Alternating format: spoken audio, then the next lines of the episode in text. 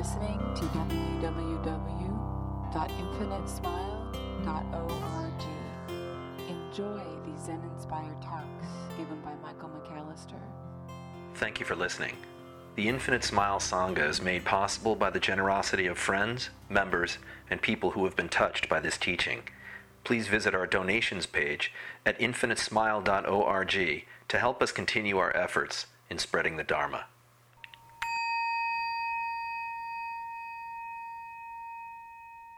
Can everybody at this volume, can people in the back hear?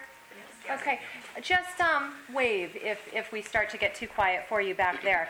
Um, I'm very pleased to have with us today for a, a, a, kind of a different event from what we usually do. Uh, Michael McAllister, who is, um, if I can go through your whole your whole CV here, a former comedian, um, a former actor, a monk, a teacher at Acalanes, and currently, as well as teaching uh, psychology at Acalanes, is a spiritual teacher. Um, and he, if you can go to uh, his website, which is infinitesmile.org, um, is that right? Dot, .org. It's a wonderful um, website that has a lot of resources, um, podcasts of Michael's. You can really get lost um, spending time there, and you'll you'll really get a lot out of it. Um, so uh, about his book, I'll say first that um, I just loved it. I, don't know how many of you have read it, but um, if you do one thing from this book every day, I would say you're going to have a life that's more satisfying and would probably have a, a positive effect on the people around you. So, just to talk a little bit about format for tonight, um, I'm going to throw some questions at Michael. Um, he's going to take uh, questions from the audience, and, and, we'll make sure that we leave plenty of time for that. Um, and then we are selling books, if you didn't get to buy one already, through Lafayette Bookstore, who is donating 20% um, of their proceeds to the new library. And Michael's going to sign. That, right? Do you have, you have, time to do that? Sure, sure. To sign yeah. books. So.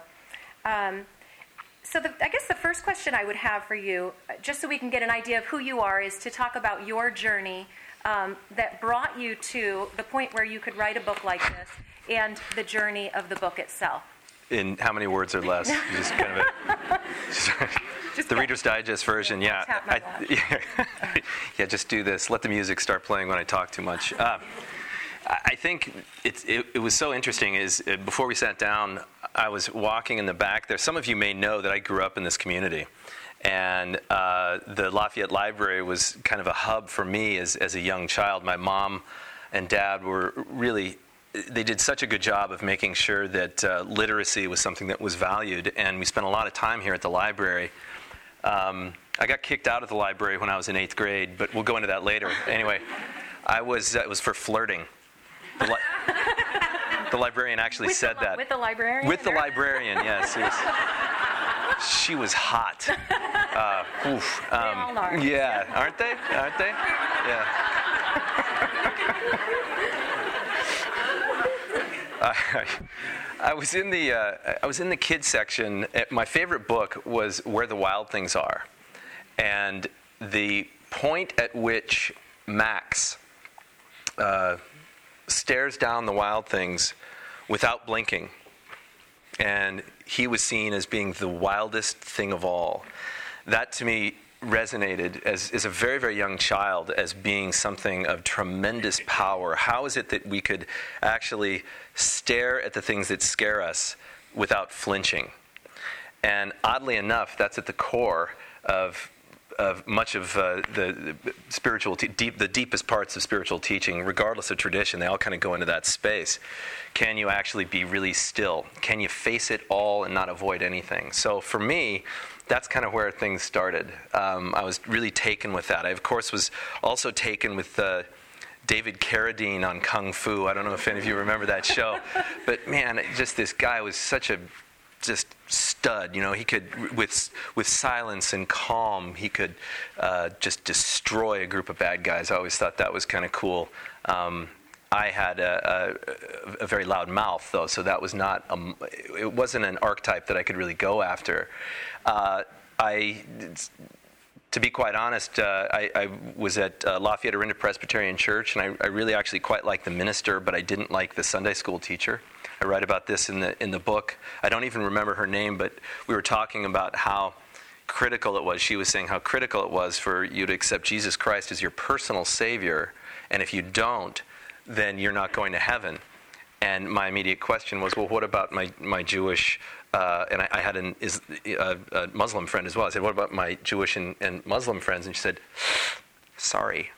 And I was kind of like, I'm not coming back. And my parents are like, oh, devil child, you know. Uh, uh, but as, as we talked about it, it became very clear that, that spirituality was what was important as opposed to church. And this really was at the impulse of the book. Uh, so many people that I speak with today seem to find that the religion of their childhood is something that is no longer applicable. And so their choices are either they fit into something that doesn't quite feel right or they have nothing at all. And so I argue in the book that there is actually a way of deepening that spirituality regardless of your tradition or non tradition. Atheists, Christians, Hindus, Muslims, Jews, Buddhists, all of them all of them can, I think, really uncover a way of awakening, so to speak, in this life. And uh, so it kind of went from there. I mean, I, guess I guess the I, I, went off to college. I, I loved my time at Berkeley. Um, I drank a lot of beer and chased a lot of skirts, and it was at, at some point I just realized that no matter what else I added, uh, there was something missing. And so this spiritual journey kind of came from that. I, I was busy flinching the whole time I was busy moving to this, to that, to that, instead of actually becoming the wildest thing of all and not moving. And that's that was really at the impulse of, uh, uh, or, or the, that's that's where things kind of took off when I finally decided to kind of to take some advice and sit still. And um, so, what was it like to? I assume you were pretty young when you entered the monastery that you entered, right? I mean, early twenties. When I started, yeah, when I started uh, actually sitting seriously. I guess I was 23 years old, and um, so that was that's it, you know, 21 years ago. So was that difficult to? I mean, the traditionally what kids are doing at that young adults are doing at that time, finding jobs, um, finding you know spouses. Was it hard to? Unplug I thought I was going to find a Buddhist way? spouse. Was what I, I was. That's what you were doing. Yeah, I to be honest, I, I I didn't I mean, I didn't. I entered the monastery, so to speak, just as a just as a weekend practitioner at that point, okay. and it was so interesting, especially because I. Uh, I just didn't see that it could ever really work for me. I was busy attaching and clinging to you know this goal, this goal, this goal. I didn't see how when the teaching was really about letting go, not flinching, letting go. And my whole life had been predicated on going after so trying to reconcile that was, was incredibly difficult, which is why I didn't actually enter into the monastery as a, you know, as a monk until uh, some 10 years uh, okay. after that. Okay. Uh, so it was just kind of a, the weekend dabble thing, so to speak. And then, okay. and then, it, then I got much more serious about it the deeper I got. I realized I couldn't, I couldn't go I couldn't go back. I'd gone so far down the path that turning back was not an option, and so I had to kind of keep going and play it out for all it was worth. Right. Um, so let's talk a little bit about about letting go because mm-hmm. um, I was telling you how in this book, let, the notion of letting go is quite different in here from what I thought it was. Tell me about that, um, actually. So, so I thought to let go means to just let it all run off your back, and uh-huh. and if you have fears, just don't think about them, and that, that's, that's kind of what. that sounds like it's hanging on. That's hanging on, isn't it? It is hanging on. Yep, yeah, yeah, I guess so. Yeah. In other words, and, and, I'm sorry to interrupt you, but but what everyone that uh, your your your question is so common because the idea of letting go, especially in you know this type of an area in the Lamorinda area, letting go means push it away, don't think about it, and that in essence is quite seriously hanging on to something other than what is. Mm-hmm you're still hanging on. Right. Right? Yeah. And so the letting go is allowing then for whatever is arising, whatever is coming up in your awareness, whatever is going on, to actually be there fully and then become the wildest thing of all. Right. And that don't move. Be right there with it. And then a very natural, spontaneous, loving response can show up. And that loving response sometimes can sound like, uh, you know, a, a very fierce no uh, a loving response, for instance, uh, that I just heard from, this was just yesterday, from my wife, uh, as uh, my daughter Cade decided to, she got out of our car and decided to kind of go into the parking lot, you know, running free. And, you know, I mean, I'm sure many of the people in this, this room have experienced that. You, you want to hear Mama Bear. No, you know, type of thing, which actually is a good impersonation of my wife's voice. Um, uh, she, she just, said you know, no. And it, it was from a place of total love. It was a totally, what we call an appropriate response. And an appropriate response is one that comes from, comes from, comes from openness. Um, letting go does not mean, oh, well, it's dangerous, no big deal. It's a huge deal. Respond from that place of, of love, but let it be open. Right. So let's, let's talk about um, what you hoped people would get out of the book. Um, is this a book about? I mean, is the goal to to meditate, or is it is it more than that? Will you talk about what? Uh, what, what you want everyone who reads the book to get out of it? Well, I think what I did, what I tried to do is create a map, essentially. I mean, I, I think that the spiritual journey, um, you can read, for instance, uh, uh, Saint John of the Cross. You can read, uh, you know, uh, about Christ. You can read about, you know, any of the any of the mystics or saints, contemporary or ancient, and they all seem to go through this very very similar path, which is there's this climb, and then there's this summit where they experience this tremendous opening, and then the reintegration of that summiting into back into life then becomes the real the real heavy lifting. Um, and so I, I, think what I wanted to do was kind of map the way it, I see it, I see it working. And I, I gave myself a little distance. I wrote the book in six weeks, and I, it took me five years to edit.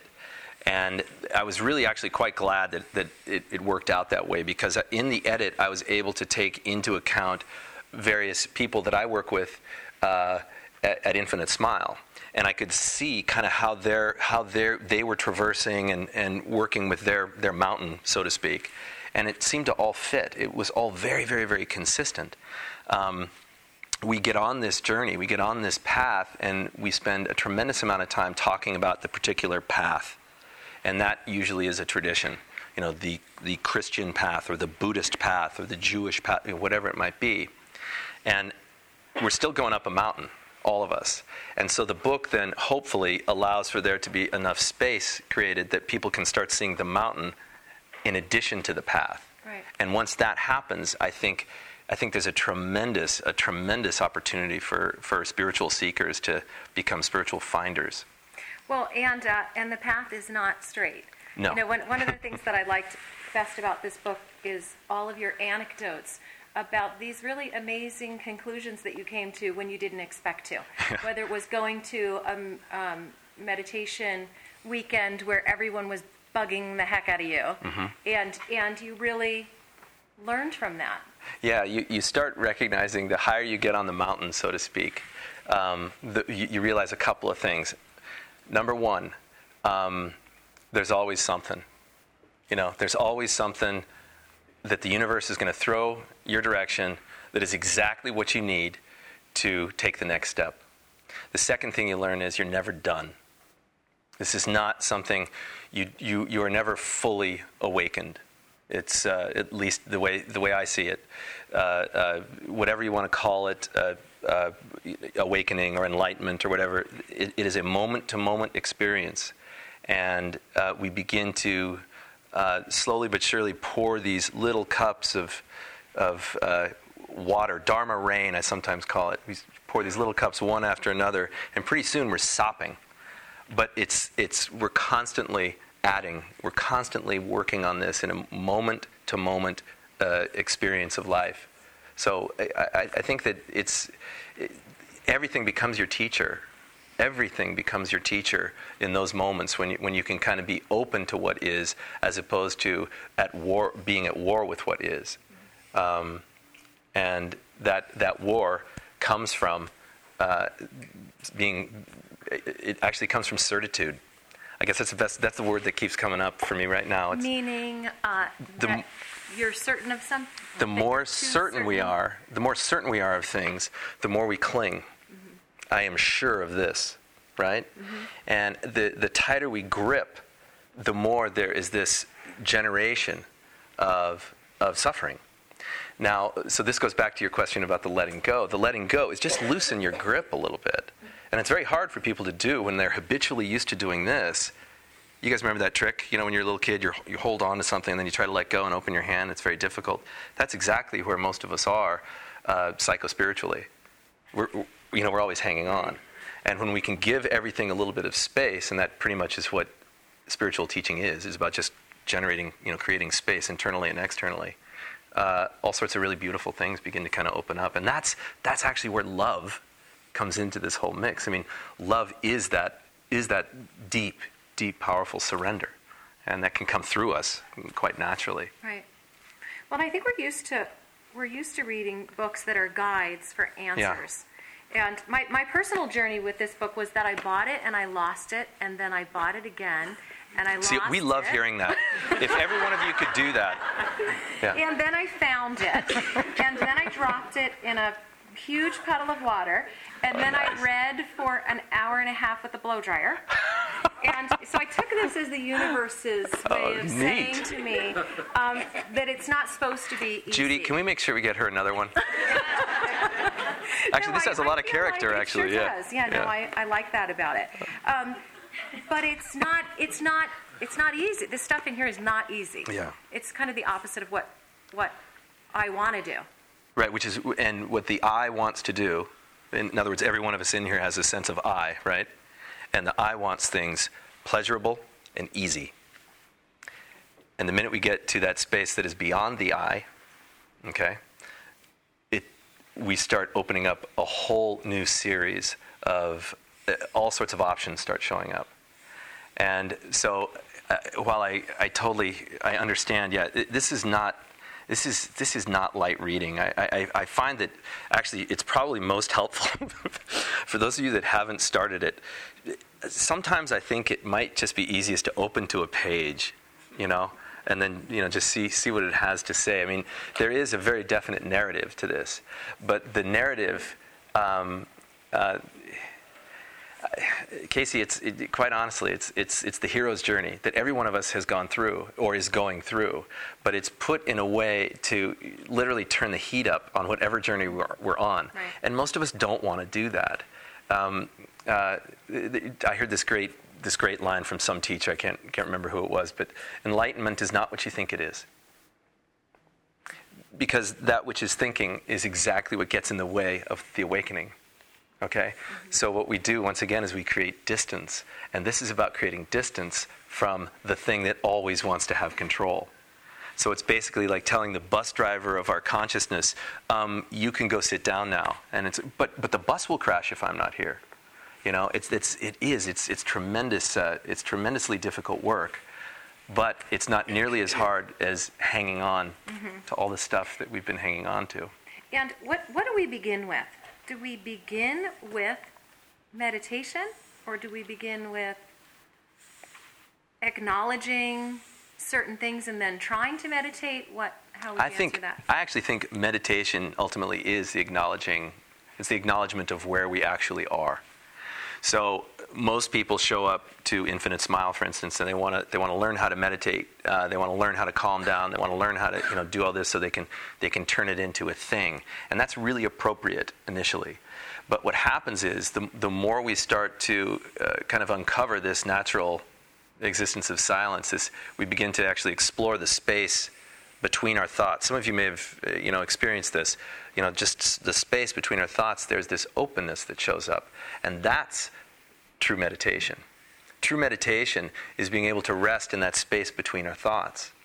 Okay, so so to start. Uh, we, I, I think having a really good uh, uh, meditation practice uh, is, is, helped, is helped out by a couple of things. First of all, it's really good to get a teacher. Uh, this, was, this was absolutely uh, the most helpful thing to me. I tried to do it on my own a great deal, and I found that to be, um, uh, I found it to be hard. And when you have somebody that's kind of keeping you on the path, who themselves is on the path, you know, when as long as they're on the path and they're kind of backing up, I sometimes say they're backing up and they're kind of keeping you on the right, you know, where you should be. You've got a teaching, and I think traditions are really helpful. Uh, you know, whether it's contemplative Christianity, uh, whether it's um, you know the, uh, the, the mystical aspects of Islam, you know Sufism. By the way, if you haven't ever read any of uh, Rumi, get busy. He's he's awesome. He's really quite amazing. Um, uh, start start reading. Start uh, you know get this teacher, get this teaching, and then get a group of spiritual friends, because none of this really works as well as it can. Uh, how do I want to say this? The moment you actually have peers that are on this path with you is the moment you've just created yet another shortcut. So, teacher, teaching, and then group are all shortcuts. Uh, and in that process, when we, when we begin meditating, when we begin to kind of still our minds, we begin to still our bodies, we start to be able to turn our day to day every aspect of our day into a meditation. Driving the car to get here can be a meditation. You know, it's where you actually begin just watching your experience from a place that is not judging, from a place that is totally aware, from a place that is totally engaged. And while that may sound totally impossible, um, it's, it's absolutely doable. It's absolutely doable. Well, and I think uh, I think it's doable if we change um, everybody's so busy, and, and it requires really changing the way you operate on a daily basis. Um, I was taking my dog for a walk um, up in the Burton Valley upper fields, which is just spectacular. And I pulled out my cell phone the second that I got there because, as a mom of young kids, you know, I, I, I need to connect. I need mm-hmm. to, you know, and I'm cramming, cramming, cramming yeah. all of this into these small, I guess, into the spaces where I should be doing nothing. Right, and and I, I, don't think I'm alone. Oh, I don't think you are either. Am I alone? I think I that's really, you know, there there there are a couple ways of taking a walk up, uh, no matter where you are. There are a couple ways of taking a walk. One is to take a walk so that you can get stuff done, and the other way of taking a walk is to take a walk. Right. And that's really hard. In other words, taking a walk where you can appreciate each step each breath, each sound, each bit of rain, or each you know bit of sunshine.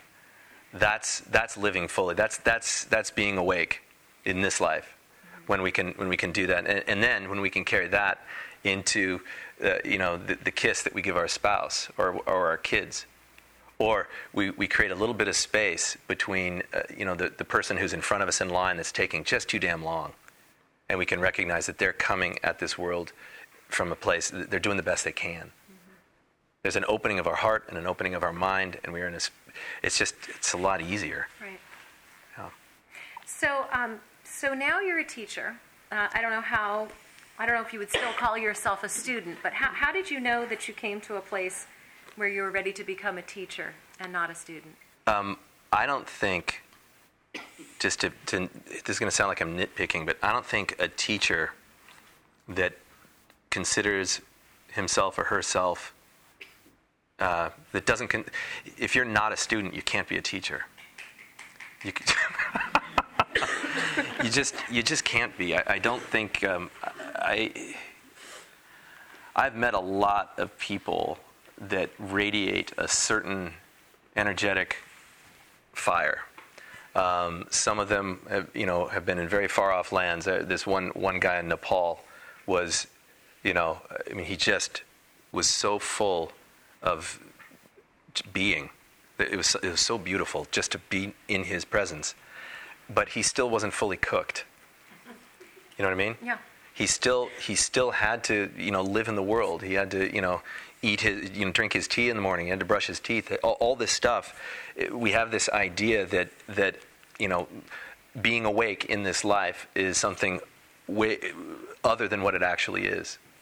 Um, and I think that one of the cool things about the best teachers I've ever had is that they were really clear about the fact that they, they were still students. Mm-hmm. I, I just, um, otherwise, the ego begins to assume the role. The ego begins to think it's awake. And that's, that's exactly where we, uh, where we really get messed up. Right. So, as a teacher of high school students, um, how does how does your practice impact. Obviously, it helps. You probably should ask the students. Yeah. He marked me tardy. Here, You know, yeah. I think. Uh, do, you, do you try to do you try to inform them about any of this, any of your spiritual work, or Oh, sure. I mean, they, they ask a lot of questions. They, They're they, interested. Yeah. In fact, we just did this unit on consciousness, um, and so they read they read a chapter of the book, and I, I got to tell you, what was so amazing is I, I had the kids. They, they read this this this one particular chapter, and then they were to um, write down questions and, and submit the questions, and the questions that the kids asked were as good as anything I've ever heard from any grown up. I mean, these, these kids were absolutely, I could not believe how in touch they were. Um, that said, they can go from that space of being totally present with, you know, a, a, a bit of writing or with a topic. They can go from that into the most childish, inane, bizarre behavior you've ever seen. So, so they are really on this, this pendulum, this swing. I mean, they're at the high tide of ego on the one hand, and they're absolutely idea oriented. They're filled with wonder on the other. So it's, it's really fun for me. Um, uh, I have no interest in uh, converting any. I mean, I, I have, this isn't about conversion. It's about no, living, that's not what I living meant. deeply. I, I meant more. It. A lot of the practice that's in here would be really valuable to an adolescent because it's really stressful, especially today's adolescents. Yes. face a lot of stress and um, college applications alone. I would just think that they could get a lot out of Mm-hmm. Right. this. Right. I think um, I'm doing my best, Yeah. and I don't know. Uh, I, I, I don't know if I'm. It's so interesting. I can teach. I feel like I can teach teenagers a subject, um, but when it comes to this stuff, I feel like I fail. I really do. Uh, and maybe I'm, I'm not trying to sound like I'm just being hard on myself. I, I think that that uh, I, the best way for me, the reason why I think it's so good that I'm in a classroom, is because it forces me to walk my talk. It's one thing for me to sit in front of people on my cushion in full lotus and oh, you know that, that thing, and then you know, wait, say that again, you know, type thing. That's all. That's all fine and dandy. But when I actually have to walk into the classroom and I have to deal legitimately with a kid who's screwing around or with a, a kid who's re- repeatedly tardy or something like that, that's really where the practice hits the road, and that's why I didn't ordain.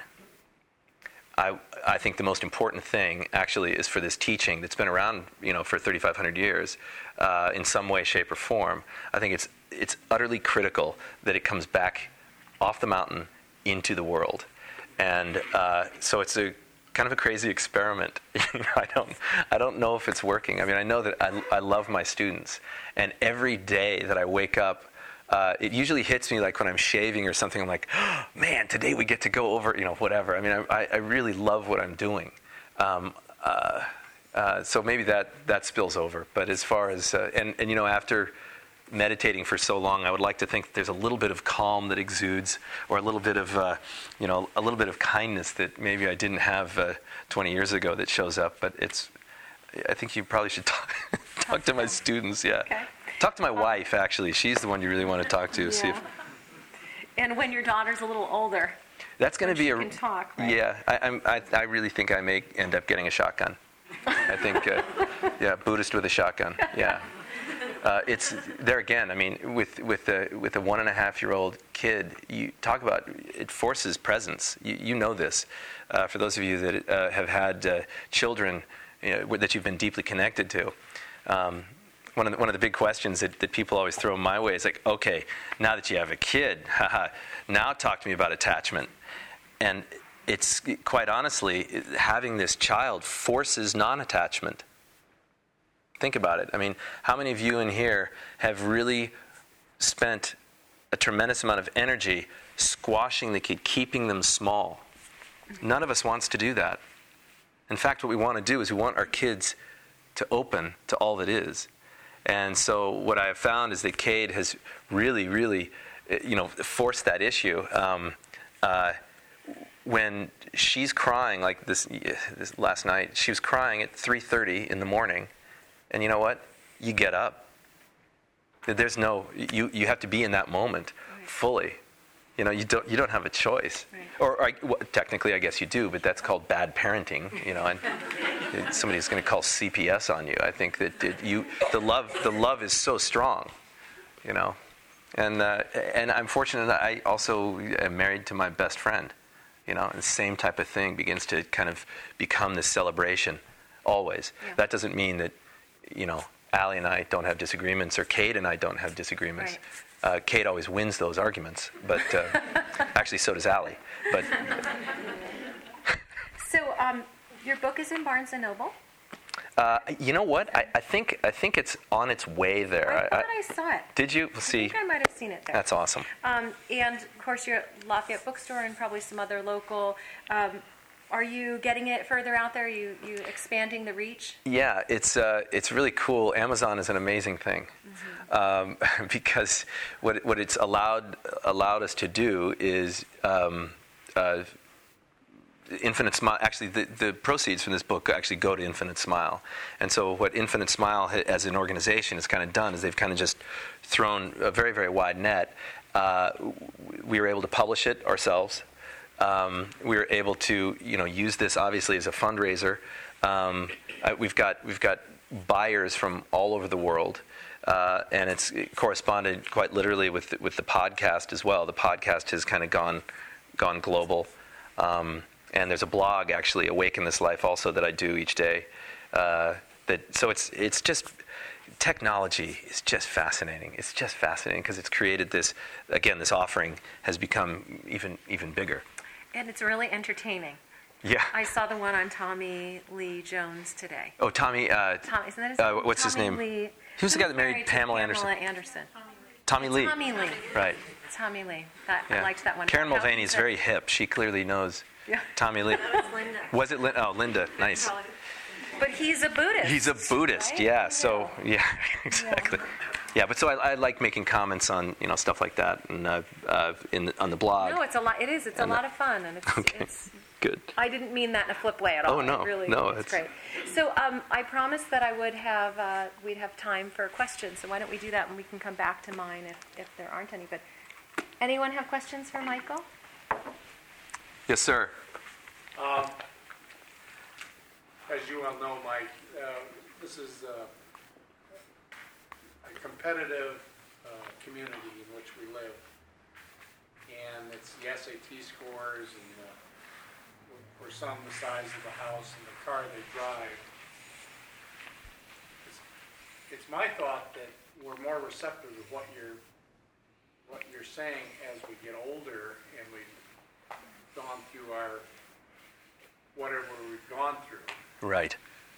Would you agree that if anything else, one's life, uh, and all its travails and such makes it easier to accept what you're, or to go down the path that you've gone down? I think so.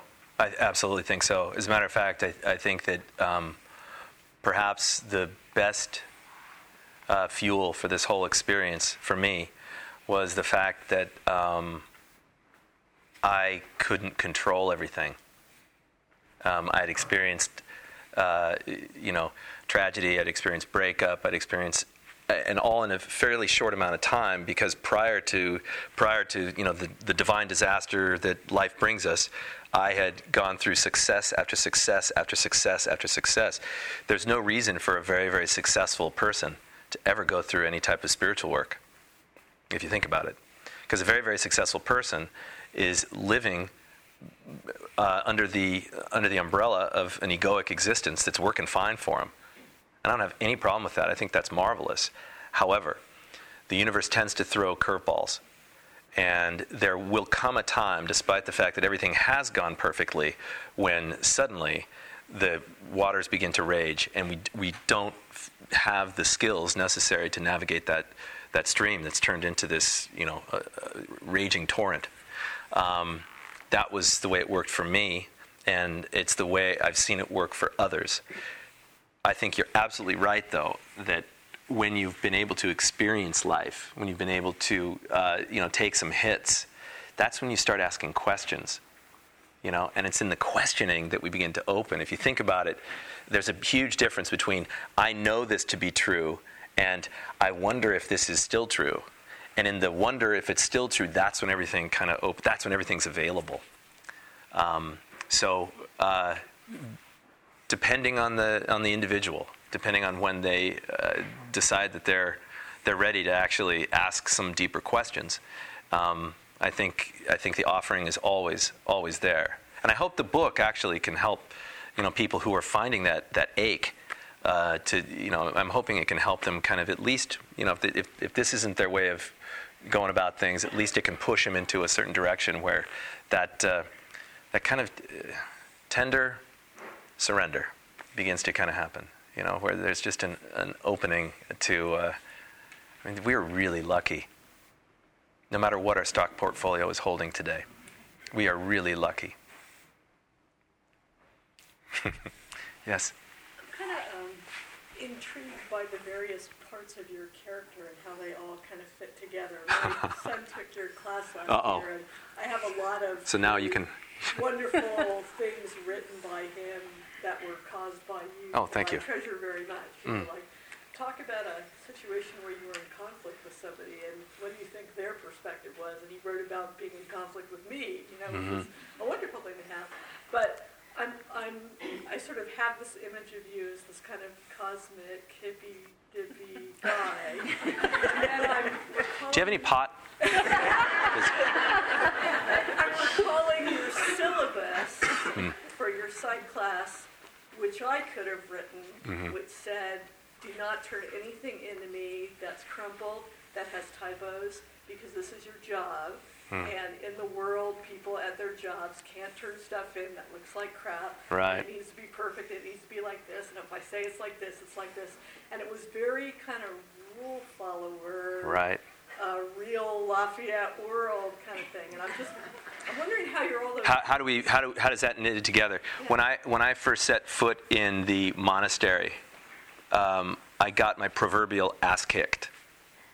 Um, the the response from the teacher was follow the schedule or leave. And I'm like, who are you to tell me? This is what I'm thinking, at least. You know, who are you to tell me, slappy? You know, baldy. You know, who do you think you are? I have a degree from Berkeley. You know, all the ego started just kind of going crazy, right? And what was so marvelous about this particular teaching was if we actually get ourselves cornered like that, where we can't move, all sorts of stuff starts happening. Really interesting stuff. So, despite the fact that may have, I mean, it was, it was very intentional. I, my first, uh, my first two weeks in the classroom are very much about it needs to be done this way in order for it to be, uh, you know, accepted or, or graded or whatever. And I use that. Uh, it it allows for the kids to test where they are willing to step up and not every kid works well in that environment. I, and I think that as the year progresses, it's much much easier for me to to kind of uh, be able to individuate the uh, you know the academic experience. And the same holds true for uh, you know uh, members of Infinite Smile. Every every single person is is dealt with differently when it comes to you know how do we let the the teaching how, how can how can the teaching best support them having said that, uh, and this kind of goes back to the previous question, competition, I think, is absolutely marvelous. I think competition is marvelous, uh, especially when it's for competition's sake and not for winning. When it's about winning, then it's about sticking feathers in the cap, uh, adding another ribbon to the wall, or pinning another medal on our chest. But what we really can do with competition is we can, we can learn to lose. And losing is another way of letting go. And if we can still be whole, even though we have lost someone we love, a game, something that's important to us, an argument, if we can, if we can still not flinch in that, in that space, guess what? We're coming at life from a wholly different place. And it's a lot easier. There's, there's more room to giggle there, cosmically. yeah. Yeah. Is a, a think or process that you could do for 10 minutes a day, what that will be? Watch your thoughts.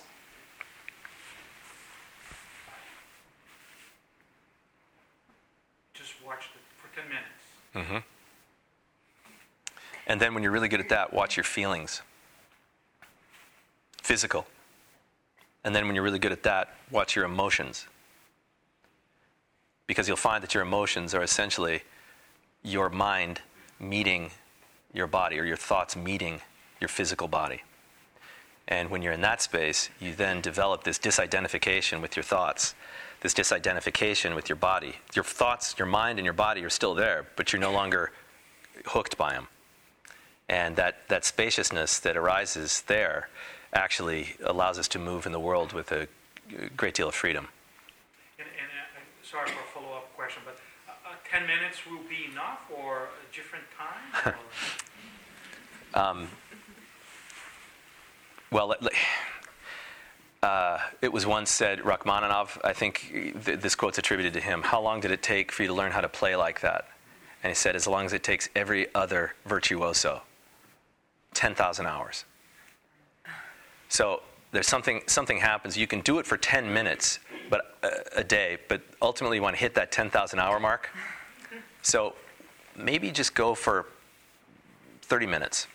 Um, uh, I, am teasing with the 10,000 hours. That's the, he, he I think that ultimately what this is about is just developing a daily practice of stillness where you cannot flinch, when you can become the wildest thing of all.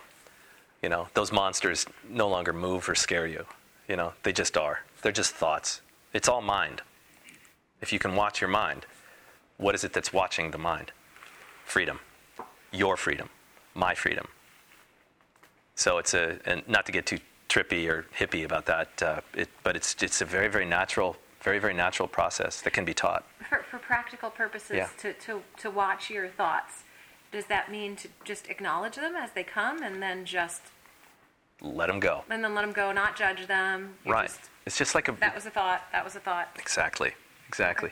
And one of the ways you can do it also is you can recognize that every single thing that goes through your mind is either a memory, a judgment, or a plan. Okay? So as you begin to look at your mind, uh, you know, watch your thoughts, so to speak, know that it'll occupy one of those spaces. It's a memory, a judgment, or a plan. I got to remember to call my plan. Mom seemed sad yesterday. I want memory, right? So, and when our minds are going like, or excuse me, our thoughts are going like this, or we're judging feelings that we're having in our body, ah, that hurts. Well, yeah, it sure it may hurt, but really what it is is intensity that you've given a story to. Ah, that's pain, right? That's not that you don't have pain, but that you create then this, this spaciousness around whatever you might be feeling or whatever you might be thinking. And it allows for, it, just allows for more room. And that's, like I was saying earlier, where compassion kind of comes from. Love, love is that spaciousness in between. That uh, George Harrison wrote about it in the first song on the second side of Sgt. Pepper's Lonely Hearts Club Band. You know, within you and without you. It's all right there. You know, it's all right here, right now. And actually, uh, uh, just to kind of keep following up here, there's another space that your mind can go, and that is when it stops. When you begin to recognize the space between the thoughts. What's that? That's the present moment. That's now. That's the now. You can put that anywhere. yeah. That's, that's the present moment. And the present moment is always here. Yeah. What I think your biggest contribution is, is right now to the adolescents who have a hard time tuning out because they're so tuned into everything. Hmm. And I, what I've noticed coming over to America and all the, um, all those constant sensations, that the, um, the children and the teenagers, I see the young people not being able to handle quiet moments. They need to be entertained constantly. And um, I I just wish you could teach the other teachers to express and give time for exactly what you're talking about. It's music exercise, for example. Oh. It needs, that needs to be communicated in a way that Yeah, we, we are a culture of too much. I like it, but you know, it, I think having a, bit of space around that can be something really magical. Uh, I, appreciate what you said. Thank you very much. Uh, yeah. Actually, to piggyback on that, I'd be interested to know what the reaction of the other faculty is to you and um, your way of being, and and even other educators. If you go to conferences, I mean, are people interested in how you're approaching things and how it influences? It's a really good question. I, I don't know. Um, I keep a very low profile. Uh, I am in my classroom and then I'm home. Uh, and it's not that I don't love my colleagues, I really do, but I, I have found that Infinite Smile has begun to take, it's become kind of a new center of gravity. And uh, so as a result, I, I think that I, I really try not to I, I, don't I don't make a big much noise about what I'm doing outside of Acalanes when I'm not there. I really uh, I really try to be as as you know when I'm at Acalanes I want to be there, and I also think it creates kind of a. I think I think it gets confusing for kids when it's important for them to be able to look at me as the you know the authority in the front of the classroom, as opposed to you know somebody who's got you know who's an author and doing other stuff. I think it gets a little confusing for them. So I, I just I don't know. I just try to keep a low profile. it's funny. I don't think I ever would have said that. I'm trying to get the, the school. The school nurse loves you. This is my sister-in-law, Oh. who's, who's teaching. She's great. Um, teaching kids their meditation and a lot of these same kinds of things. So um, she's a huge fan. Oh, thank you. Yeah, there was one other. Ruth, I think. Yeah. I don't know, I feel so, it's just, it's just such a simplistic question. There are two parts of it. The first part is, do you, are you able to detach yourself from, from an, an attachment to material goods? Yeah, but I love my Acura. yeah, Do you View that as a detriment or a, It's just- that's working against your spiritual Oh. perfection? Uh? Yeah, the, the uh, I uh, having grown up in this um, community and having parents who had, you know, really quite authentically good taste, I think, in, in all sorts of different ways.